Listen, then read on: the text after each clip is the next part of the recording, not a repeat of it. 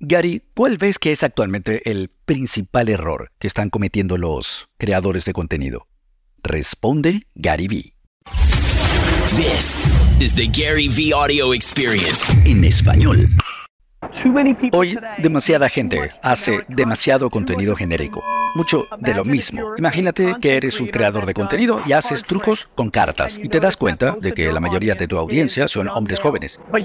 Pero quieres ser el mejor de todos los tiempos, tu ambición es que se agoten las entradas en Las Vegas cuando te presentes a los 30 años.